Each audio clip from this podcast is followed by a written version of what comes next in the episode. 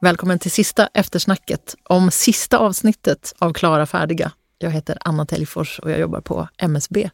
Och Malte Gårdinger, du spelar ju Nils. Jajamensan. Mm. Och i det här sista avsnittet så hör vi sista dagboksrapporten från honom. Just det. Kommer han ur sin bubbla lite grann där känns det som? Ja, han eh, inser väl då till slut att det inte var så farligt eh, den här gången i alla fall. Och eh, jag tror att han är ganska lättad över det. Eh, För han, han hade målat upp en stor bild i Ja. sitt huvud. Som var ganska dyster. Sen så tror jag också att han kanske känner sig lite nere och lite, lite ledsen över att han hade fel. Eh, och att han också lyckades hamna där själv och bara snöa in sig i liksom de här teorierna som liksom slukade upp honom till slut. Han satt tror- lite ensam i det. Ja, precis. Och jag tror kanske att han, han förstår att det inte var det bästa kanske för han, för han själv. Han mådde kanske inte så bra då. Jag tänker att när man sitter hemma ensam och följer mycket nyheter som har varit nu under flera år med pandemi och krig och många andra saker som händer med klimatet som oroar många människor så, så hamnar man lätt i det där och liksom sitter hemma och kanske följer det och oroar sig väldigt mycket. Vi har ju krisinformation.se där sånt som har hänt verifieras.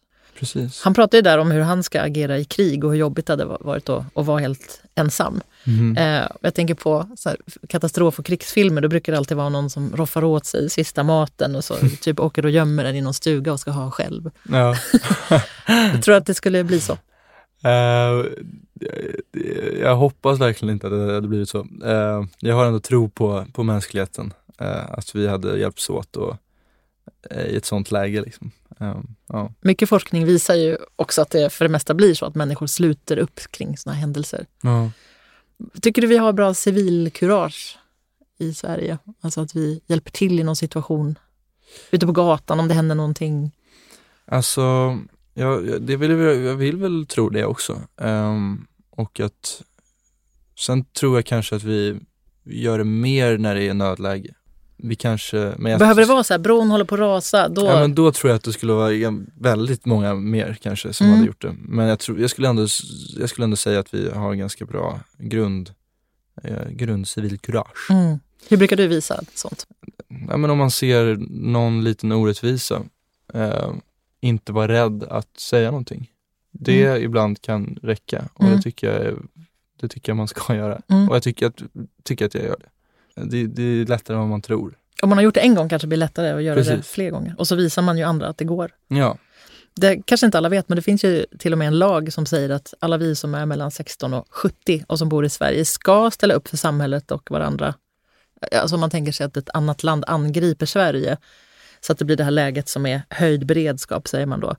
Då ska vi jobba, de flesta av oss. Eh, Om man är 16, det vill säga inte myndig ännu, då kan ju arbetsuppgifterna vara så här, kanske dela ut mat och vatten, information, stå och visa vägen för hjälptransporter eller liknande. Men att man faktiskt har skyldighet då att ställa upp där det behövs. mm, det är fint. Ja. Det tycker jag är bra. Kommer du vara taggad på det? Eh, Jag kan inte säga att jag kommer vara taggad på det, för det känns som en ganska obehaglig situation. Ja, då har ju någonting jobbigt hänt i Sverige. Ja, precis. Men, eh, men jag vet inte. Det är något fint Mm. eh, att vi hjälps åt. Totalförsvarsplikt Mm. kallas det. Men det var det sista eftersnacket. Eh, Läs mer om din egen hemberedskap och hur du kan få bättre koll på kriser. msb.se klara fardiga. Och så det här quizet om vem man är i krisen, vad man själv kan och vad man, vilka sätt man kan vara till nytta på om vardagen vänds helt upp och ner. Tack så mycket Malte. Tack själv. Tack själv. Tack alla som har följt det här ljuddramat ifrån MSB som vi har gjort tillsammans med Försvarsmakten, Totalförsvarets plikt och prövningsverk och landets frivilliga försvarsorganisationer. Tipsa också alla era vänner att- att lyssna. Hej då! Hej då!